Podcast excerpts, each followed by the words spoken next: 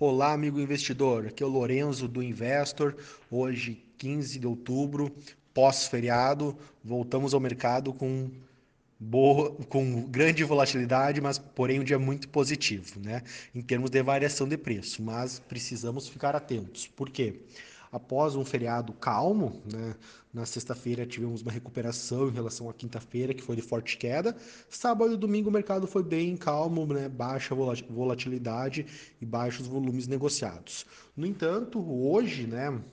É, o dia de hoje, as últimas 12 horas, o mercado aí passando por algumas turbulências e forte volatilidade. É, de novo, em função de Bitfinex e o Tether, é, Tether teve um movimento forte de saída dele, das pessoas com medo da liquidez do Tether, de não ter o lastro suficiente, saindo do Tether e indo para Bitcoin e outras altcoins.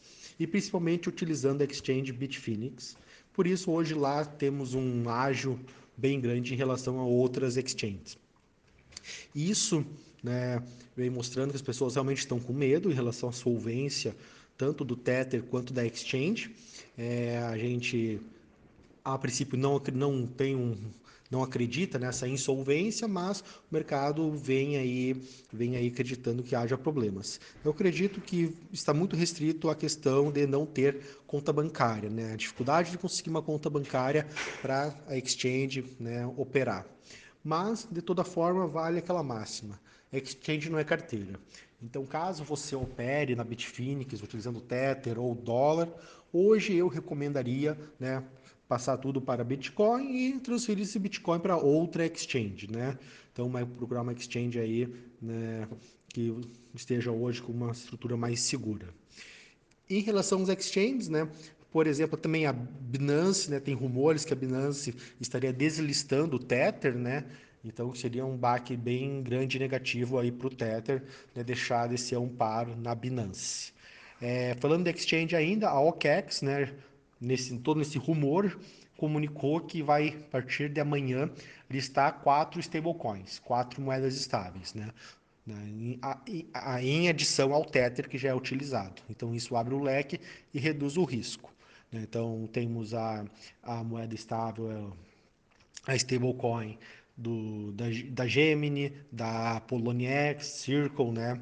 E também o TrueSD, né? Que são, e a Pax, né? Então são outras stablecoins.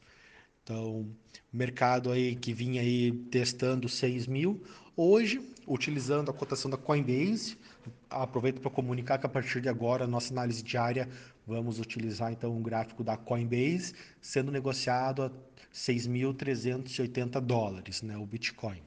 E o Ethereum né, sendo negociado em torno de 200 dólares. Né? Então, esses os preços na Coinbase que hoje refletiria, na nossa opinião, uh, o melhor o preço. Então, a semana começa positiva.